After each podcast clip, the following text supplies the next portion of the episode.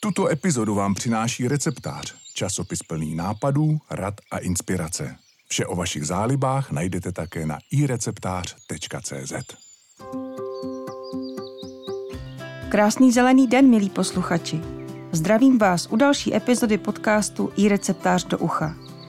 Problém sucha, oteplování a nerovnoměrných srážek je čím dál palčivější. Se suchem si musíme poradit i na zahradách. Jaká jsou řešení tohoto problému? Můžeme najít různé způsoby, jak vodou šetřit, můžeme se snažit udržet vlhkost v půdě mulčování. Ale také si můžeme do zahrady vybrat takové okrasné rostliny, které se obejdou naprosto bez zalévání. Představí nám je kurátor trvalek a trav z Botanické zahrady hlavního města Prahy a autor knihy Květiny pro suché zahrady Petr Hanzelka. Sám sebe spíše než jako botanika označuje jako zahradníka. Dobrý den. Dobrý den. Každému hostu pokládáme na úvod stejné otázky. Máte raději rostliny nebo zvířata? No to je docela těžká otázka hned na začátek. Já se vlastně už odmala věnoval jak pěstováním nějakých skalniček, protože pocházím ze Severní Moravy, ze Štramberka, kde je krásná vápencová lokalita, vápencový kopec se spoustou zajímavých rostlin ale i už jsem se odmala věnoval chovu zvířat a poušků, takže zase mám rád oboje. V současnosti převažují asi ale ty rostliny. Co považujete za svůj pěstitelský nebo tedy i chovatelský úspěch? Možná, když začnu tím chovatelským, teda ještě už opravdu velmi dávno, tak od chov čínských křepelek, vlastně nejmenších kurovitých ptáčků na světě. A pěstitelský eh, to je různé. Vlastně spousta rostlin třeba ze středozemí, které není vždycky úplně snadné pěstovat, ale které se třeba podaří udržet vlastně v kultuře botanické zahradě, tak asi tady ta skupina. A co se vám jako chovateli nebo pěstiteli naopak nepodařilo? Tady bych asi zůstal u toho pěstitelství. Říct jako konkrétní neúspěch je těžké. Vždycky neroste všechno tak, jak by člověk očekával. Ne všem rostlinám se v kultuře daří a často přijít na to vlastně proč není úplně jednoduché, protože ať se zdají ty podmínky vytvořené pro ty rostliny jako ideální, tak ty rostliny se to vždycky takhle nemyslí v úzovkách, takže prostě těch rostlin, které taky uhynulo během těch let pěstování, byla rovněž velká spousta. A jaká je vaše nejoblíbenější rostlina po případě zvíře? Rostlin, nemůžu říct, že bych měl vyslovně nejoblíbenější rostlinu, kdybych teda měl opravdu jednu uvést, tak asi rod a třepatkovka ze Severní Ameriky. Pro začátek nám prosím řekněte, ze které pražské botanické zahrady jste, abychom si v tom udělali pořádek, protože často to lidé pletou. Takže jedná se o botanickou zahradu hlavního města Prahy, tak jak bylo zmíněno, která se nachází v Troji a patří vlastně do zprávy magistrátu hlavního města. V čem spočívá práce kurátora, tedy konkrétně vaše práce? Je to vlastně každý z těch kurátorů, kteří pracují v botanické zahradě, aspoň tedy u nás v Troji, tak má na starosti určitou skupinu rostlin. V mém případě jsou to rostliny, jsou to teda záhonové trvalky, okrasné trávy a potom rostliny z geografických expozic, zejména ze středozemí a ze Severní Ameriky. No a spočívá to především v tom, že ty rostliny se evidují, každá tak, jak vlastně přijde do zahrady z různých zdrojů, ať už je to nakoupená, nebo je to z indexu semilum, z výměny mezi botanickými zahradami, eventuálně z nějakých sběrových expedic, pokud je to možné, tak je potřeba je v ideálním případě správně taxonomicky určit, eh, zaevidovat, zapsat do databáze, tak aby vlastně byl zřejmý ten jejich původ, po případě i potom umístění botanické zahradě, v kterých částech zahrady se vyskytují. Takže vést tu tady tu evidenci, plánovat výsadby těch rostlin, spravovat eh, expozice, řekněme spíš po takové té odborné stránce, nebo vlastně spravovat výsadby, připravovat rostliny pro výsadby, zajišťovat množení a podobně. A co se vlastně s tou expozicí stane potom, když ta výstava skončí? Ne, ty expozice jsou tam nastálo, eh, ty jsou vlastně součástí vlastně těch venkov, v mém případě teda těch venkovních areálů botanické zahrady. Jedna část je věnována právě rostlinám třeba středozemí, další část z těch velkých geografických expozic je věnována floře Severní Ameriky, která je ještě rozdělena třeba na no, severoamerickou polopoušť, prérii a podobně. Suchomilné výsadby, to zní, co se úspory vody týče slibně, ale nebude to na úkor krásy a rozmanitosti zahrady, nebude potom vypadat trochu jako poušť? To vůbec tak eh, vypadat nemusí. Konec konců i poušť samotná je často poměrně pestrá plocha, byť se to na první pohled nemusí vždycky zdát, ale eh, rostlin, které jsou schopné tolerovat eh, nedostatek vody v půdě je obrovská spousta, je opravdu z čeho vybírat. A vůbec to nemusí znamenat, že když si vybereme tyto suchomělné nebo suchotolerující rostliny, že zahrada bude pustá, prázdná s nedostatkem květu. Jaké suchomilné rostliny patří mezi vaše nejoblíbenější, nebo které byste rád představil blíž? No, těch suchomilných druhů je obrovská spousta, ale zmínil bych třeba uh, trávy. Zase trávy jsou oblíbené obecně, jako jsou často pěstovány, ale zase ten sortiment je daleko bohatší a pestřejší, než to se běžně dá v současnosti koupit. A jednou z takových zajímavých trav, nebo kterou jsme v posledních letech taky vyzkoušeli v Troji a která funguje zatím velmi dobře, je s ní osazena velká plocha právě v oblasti severní severoamerické polopouště. Zatím teda nemá moc české jméno, nebo se používá takové z mého pohledu neúplně šťastné muhla. Jmenuje se Mulenbergia. A ty rostliny vynikají tím, že jsou trsnaté, velmi bohatě kvetou. To květenství je velmi jemňoučké, ale v, tom, v té mase, když ta plocha je větší, tak získávají velmi krásný takový až sitě růžový nádech, takže ta plocha vypadá velmi exoticky a ty trávy kvetou v pozdním létě a na podzim a ten efekt těch růžových květů doznívá dlouho do zimy a vlastně celá ta plocha vypadá velmi hezky až do časného jara, protože je zkombinovaná teda s dalšími travami, různými moskytovkami, ale jsou tam i suchomilné trvalky, jako některé echinácei, některé monardy, penstamony, takže ta plocha vypadá pěkně od počátku léta až do takřka do začátku zimy.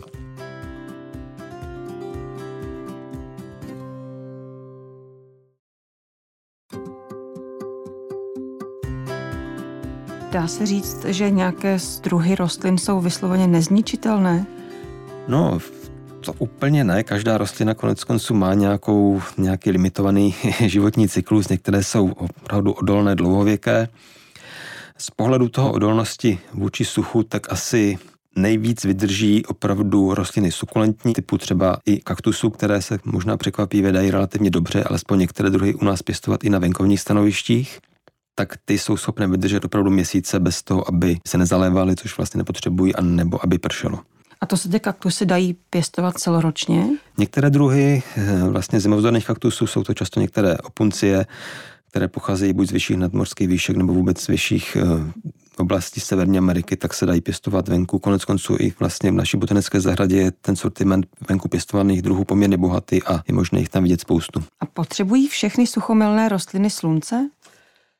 No, Nedá se to tak úplně říct. Některé druhy dokážou tolerovat i podmínky nějaké polostinné, stinné, byť obecně ty stinné výsadby jsou trošku komplikovanější, před těch druhů zase není tolik. Přece jenom spíš ty suchotolerující rostliny se nacházejí v přírodě na spíš jako otevřených stanovištích, ale najdou se i druhy, které rostou třeba v nějakých uh, světlých lesích, kde přece jenom taky v tom létě není úplné, není dostatek vláhy, takže jsou schopné vydržet nějaký přísušek, ale ten sortiment je už trochu omezenější než pro ty, řekněme, slunné nebo polostinné záhony ale do určité míry se to vyřešit dá. V takovým klasickým rostlinám, které jsou schopné fungovat na stanovišti takzvaného suchého stínu, to znamená pod stromy, kde vlastně je relativně nedostatek vláhy, tak jsou třeba bergenie, co jsou takové jako mohutnější stalezelné trvalky s velkými lesklými listy, které velmi brzy kvetou na jaře a po zbytek roku jsou okrasné tím olistěním. Některé pak jsou schopné vykvést třeba na podzim a ty jsou schopné tolerovat jak sucho, tak i nějaký ten přístin.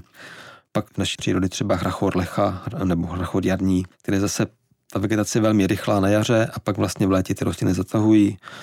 Eh, určitě kakosty, polostále zelené druhy odenkatých kakostů, jako je třeba kakost odenkatý nebo kakost kantabrijský, Geranium cantabrigiense. I některé rozchodníky dokážou tolerovat třeba polostinné stanoviště, různé odrůdy takových těch vyšších letních rozchodníků. Některé ty kultivary se dokážou přizpůsobit i těm polostinným podmínkám. Některé šanty taky jsou poměrně tolerantní a jsou schopné fungovat i trochu přístinu. A co voňavé středomorské bylinky, protože ty jsou uh, opravdu hodně oblíbené.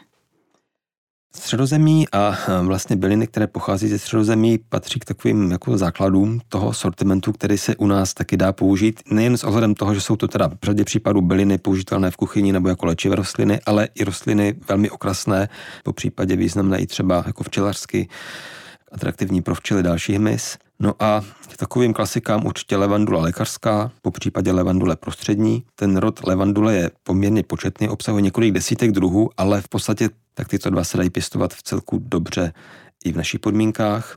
Určitě potom saturejka horská jako vytrvalý druh saturejky, šalvie lékařská jako jedna z nejvýznamnějších bylin, jak užitkových, tak okrasných. Rozmarín do určité míry taky se najdou odrůdy, které jsou poměrně tolerantní i poklesu teplot, dali by se označit za mrazovzdorné, zimovzdorné. V zahradě velmi hezky kvetou, pěstujeme venku asi čtyři kultivary, které přežily mrázy třeba do minus 20 stupňů Celsia. A co Vavřín anebo Svatolína? Vavřín ten bych úplně nedoporučoval. Je to samozřejmě významná, významný středozemní keř, který se pěstuje buď jako rostlina okrasná v nádobách, ale to venkovní zimování u nás, myslím, není zatím úplně reálné. Santolina se pěstuje naopak velmi běžně, ta naše podmínky zvládá bez problémů, zvlášť ten nejběžnější druh Santolina cipřiškovita, Santolina chamaciparisus. Tuto epizodu vám přináší časopis Receptář, nejprodávanější hobby časopis pro kutily. Ověřené rady a praktické tipy najdete také na ireceptář.cz. Mohl byste nám představit ty nejzajímavější rostliny nebo skupiny rostlin, které se hodí pro naše středoevropské zahrady? Vím, že mluvil jste o tom, že máte rád ty středomořské, ale co by se hodilo k nám? No, můžeme začít konec konců klidně i na eh, vlastně v české přírodě. I tady vlastně v Čechách na Moravě se vyskytuje celá řada lokalit, které jsou přirozeně suší než ostatní. Jsou to hlavně různé stepní stanoviště, konec konců tedy v okolí Prahy ve středočeském kraji Český krás, jo, České středohoří, eh, na Moravě určitě Pálava, eh, Moravský krás a různé další stepní lokality tak na nich se přirozeně vyskytují rostliny, které jsou odolnější nedostatku vláhy a které jsou schopné vlastně to suší leto přečkat. Můžou to být například šalvie, šalvie hajní, šalvie mluční, potom třeba některé omany, rod inula, anebo krásná taková stepní rostlina, třemdava bílá, která je na druhou stranu i trošičku riziková, může způsobovat různé fotodermatitidy, ale jako rostlina okrasná a suchodolná je patří k těm nejhezčím.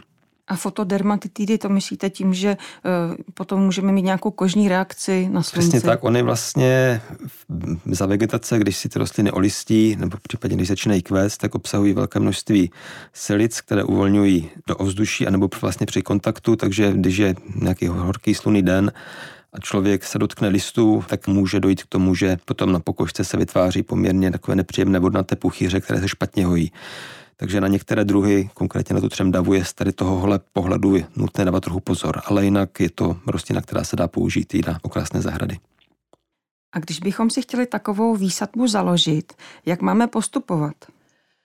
Eh, v zásadě to nemusí být nějak těžké, ale určitě je dobré pamatovat na takové důležité kroky, hlavně na začátku, což znamená, pokud plánujeme, no máme nějaký vhodný záhon třeba před zahrádku, je určitě dobré ji důkladně připravit, hlavně v tom smyslu, aby ta plocha byla velmi dobře odplavelena. Hlavně se zbavit, pokud je to tedy možné, vytrvalých plevelů typu píru, bršlice, v ideálním případě třeba svačce, pokud je to teda jde. A potom aspoň teda podle mého názoru je dobré osázet tu plochu tak nějak celistvě najednou od začátku. Myslím, že spousta lidí dělá trochu chybu při těch trvalkových výsadbách, že si jako řekne, no tak jo, ty trvalka to vydrží, to se mi rozroste, tak nějak budou má různě po výstavách, tu si koupí jednu kytku, tamhle stánku druhou, tak nějak se to doma jako vysadí, v podstatě pořádně neví ani co to vlastně má a pak čeká, že jako za rok, dva stanou nějaké divy a ta plocha zaroste. To není úplně ideální postup, spíše je lepší stříct, mám teda nějakou předzahrádku, je to třeba plocha nevím, 10 metrů čtverečních, a aby mi vznikl nějaký zapojený trvalkový záhon, ať už teda suchomilných nebo i běžných trvalek, tak je dobré prostě eh, si uvědomit, že na plochu třeba těch 10 metrů budu potřebovat, řekněme, asi 80 rostlin. Obvykle se udává takový průměrný počet zhruba 7-8 kusů trvalek na metr čtvereční. V některých případech může být o něco méně, když jsou to mohutné rostliny. V některých případech, pokud jsou to spíš půdopokryvné druhy a chceme opravdu, aby ta plocha byla velmi rychle zarostla, tak třeba i 10 nebo 12. Takže plochu vlastně připravit, odplevelit, srovnat, v případě pro, nějak prolít, prokypřit, obstarat si ty vhodné rostliny, rozmístit je vlastně na ten záhon, vysadit a eventuálně zasypat nějakým mulčem. A čím můžeme mulčovat? No, těch variant je opět spousta. V poslední době je u těch trvalkových výsadbách oblíbenější spíš anorganický minerální mulč, tedy různý štěrk nebo nějaká kameninová drť, ale Dá se použít i štěpka, po případě borka pro některé případy. Aby ten mulč byl funkční, tak je dobré mít vrstvu toho materiálu aspoň ve výšce nebo šloučce takových 5, lépe 8 cm. Ten štěrk snáší naprosto většina trvalek naprosto bez problémů, velmi dobře jim prorůstají. Vlastně on naprosto eliminuje problém toho půdního škraloupu. Velmi dobře vlastně při deštích se jim prosakuje voda, no pak díky tomu, že vlastně zruší kapilární pory potom na povrchu, tak se omezuje odpar. A hodí se ideálně pro různé predední rostliny nebo středozemní rostliny. Ta borka štěpka jako organický materiál, tu ne všechny druhy úplně dobře snášejí. Hlavně pokud je ta vrstva opravdu už jako v pohledu toho mulčování funkční, to znamená těch 8 nebo 10 cm, tak eh, ten materiál se rozkládá, objevují se tam různé vlastně houby, které ten materiál skládají a ta plocha je, nebo ten mulč často velmi vlhký, což je na jednu stranu fajn, ale právě pro druhy, které jsou jako víc suchomilné, nebo prostě kterým třeba vadí taková ten dlouhodobá vlhkost eh, v oblasti kořenového krčku nebo vrchní vrstvy kořenu, tak tady to nesnášejí úplně dobře, můžou to být třeba levandula nebo právě ty byliny. Byť Zase viděl jsem třeba i levandulovou výsadbu, která byla mulčovaná borkou, ale pokud je ta vrstva taková jako tenčí, taková spíš symbolická, tak to taky jde. Ale zase pro ten efekt, ten štěrk vhodnější spíše právě pro ty byliny a uh, predenní trvalky, ta borka, štěpka, ta se dá použít spíše pro rostliny do různých podrostů, pod stromy, pokud máte třeba bergenie, epimedia, takové spíš ty hajní výsadby.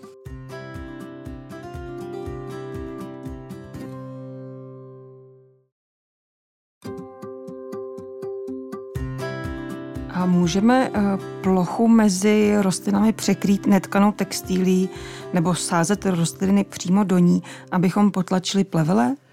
No, to je taková taky záležitost, která je v posledních letech velmi oblíbená, byť myslím teďka už se od ní naštěstí trochu odstupuje. Byla to taková jako idea, že vlastně ta textilie, ať už teda netkaná nebo nějaká školkařská, zamezí prorůstání plevelet a ty rostliny vlastně si vysadí přesně ty díry, tak tam nějak ta budou fungovat. Na tu textilii se zasype zase nějaký muž, ať to v tomto případě už vypadá spíš jako opticky hezky, protože přece jenom když ta textilie čouhá z těch záhonů i třeba roky, tak to není nic moc. Ale zase nedá se to úplně zavrhnout z toho pohledu jako výsadeb obecně. Přece jenom ta textilie samozřejmě omezuje prorůstání určitého plavele, ale hodí se spíš pro výsadby keřů nebo, rost, nebo opravdu dlouhověkých rostlin, které jsou schopné vydržet v tom trsu na jednom místě a nepotřebují se někde moc rozrůstat. To jsou teda spíše ty dřeviny, eventuálně utrvalek možná třeba denivky nebo plamenky. Ale i tak u těch trvalek ta textilie není moc dobrou variantou, protože naopak brání tomu, co trvalky potřebují, nebo většina z nich, a to vlastně postupně se rozrůstá do prostoru, eventuálně u některých druhů se třeba i přesévat. Takže pokud ty rostliny limitujeme jenom tím otvorem v té textilii, tak jim velmi výrazně zkracujeme životnost a ta plocha, byť zpočátku to může vypadat velmi hezky, prvních pár let, tak obecně plocha nebo vlastně vitalita toho typu výsadeb není tak eh, dobrá nebo tak vlastně dlouhověká jako u, u záhonu, kde ta textilie použita není, ale kde se ty rostliny nechají vlastně zapojit a vytvořit vlastně společenstvo bylin tak, aby tu plochu vlastně kompletně zarostly. Navíc pod těmi textiliemi se po více letech tvoří taková jako těžko se popisuje, taková, jakoby taková sliznatá vrstvička a prostě taky časem to uh, zhoršuje prostupnost vody, vlastně za průsak dešťových srážek nebo závlahy a není to úplně ideální varianta. Konec konců, když v těch výsadbách prostě je nějaký vytrvalý plevel typu píru nebo bršlice, tak stejně si najde cestu časem do těch otvorů a vlastně ty kytky zaroste tak jako tak. Když suchomilné trvalky vysadím, tak jak se o ně mám v následujících letech starat? Jak je mám zalévat a jak je mám hnojit, jestli je vůbec vlastně mám hnojit? Suchomilné rostliny to je taková jako široká skupina. Zase se, není to žádné jako absolutní údaj, že tahle rostlina je prostě suchomilná a tahle ne. Většinou jsou některé odolnější než jiné, takže z tohohle toho pohledu je k tomu potřeba přistupovat. Eh, většinou nejsou nějak náročné na hnojení. Takže v podstatě stačí, když se vysadí do běžné zahradní zeminy, prostě to, co máte na zahradě. Nebývá nutné to nějak vylepšovat nějakým kompostem a podobně. Na druhou stranu i suchomilné druhy nebo suchotolerující druhy je potřeba, aby byly po výsadbě zalévány a to alespoň do doby, než důkladně zakoření. Potom dál to už záleží, jestli teda zvolíte variantu mulčovanou, nezamulčovanou, pokud zvolíte variantu vlastně mulčovanou třeba tím štěrkem, tak potom se dá vlastně ta zálivka při výběru opravdu do vhodných druhů naprosto minimalizovat nebo úplně eliminovat během vegetace. Pokud zvolíte vlastně jenom výsadbu jako takovou, tedy že ten mulč tam dávat nebudete, pak může být potřeba ty záhony někdy zalít, i přesto, že jsou to suchomilnější druhy, tak stejně v situaci, kdy třeba neprší více týdnů nebo dokonce i měsíců v některých letech v létě, tak v tom případě se někdy vyplatí tu výsadbu zalít. Ale je to prostě velmi individuální, prostě záleží na tom konkrétním stanovišti. A pokud je to záhon takových jako běžných trvalek, které mají, řekněme, jako běžnou potřebu vody, nebo které jsou vlastně zvyklé, nebo se nacházejí na stanovištích, které nikdy nějak extrémně nevysychají, což jsou různé louky, takové jako běžné stanoviště v přírodě, tak tam je pak potřeba počítat s tím, že ta zalivka může být uh, třeba i několikrát týdně, podle toho, jaké je tam půda, jaké druhy zvolíte, pokud bych zmínil nějaké takové klasické trvalky, jako jsou třeba zahradní plamenky, které jsou velmi oblíbené, rod Flox, Flox paniculata, tak ty rostou v přírodě na nevysychavých loukách nebo na místech, které vlastně nikdy opravdu neko nevyschnou. Takže ty mají poměrně velkou potřebu vody a pokud je chcete na zahradě pěstovat, tak v podstatě je nutné počítat s tím, že bude v létě potřeba ji pravidelně zalévat. Pokud by si posluchači přáli vidět výsadby, o kterých jsme se tu bavili naživo, co byste jim poradil nebo na co byste je pozval? Řada takových výsadeb je k vidění eh, třeba v botanické zahradě hlavní města v Prahy v Troji, kde třeba ta expozice rostlin středozemí, kde je vysázelo několik set druhů na jižním svahu, který je vlastně takřka celodenně osloněn. Takže tam mají návštěvníci možnost vidět celý, celou řadu druhů, z nich se mnohé dají klidně použít jako okrasné rostliny na zahradu. Potom jsou tam i různé eh, vlastně výsadby různých skalniček nebo takových jako ploch, kterým říkáme spíš suťoviště, kdy ta plocha je právě zasypána vrstvou kamenné sutě, víceméně netříděnou, která do značné míry funguje jako právě ten povrchový mulč, ale i jako prostor, kde prorůstá větší část kořenů těch rostlin, anebo potom eh, expozici právě té severoamerické polopouště, kde mají možnost vidět několik druhů zimovzdorných kaktusů a dalších druhů skalníček a trvalek, které jsou odolné suchu, nebo které jsou schopné vlastně fungovat v těch stanovištích s nedostatkem vláhy. A to bylo pro dnešek všechno, milí posluchači. Naším hostem byl dnes kurátor trvalek a trav v botanické zahradě v Pražské Troji, dr. Petr Hanzelka, kterému tímto děkuji za moc milý rozhovor. Naslyšenou. Já velmi děkuji za pozvání a přeji hodně úspěchu v zahradnictví. Kdybyste chtěli vědět, jak se starat o suchomilné trvalky, podívejte se na náš web ireceptář.cz. Jestli potřebujete s něčím poradit, pošlete nám svůj dotaz na adresu poradna zavináč ireceptář.cz a my vaše dotazy rádi zodpovíme v některé z poraden podcastu iReceptář do ucha. Těším se, až se tu za týden opět uslyšíme a ať vám to roste. Tuto epizodu vám přinesl receptář nejprodávanější hobby magazín v Česku. Vše o vašich zálibách najdete také na ireceptář.cz.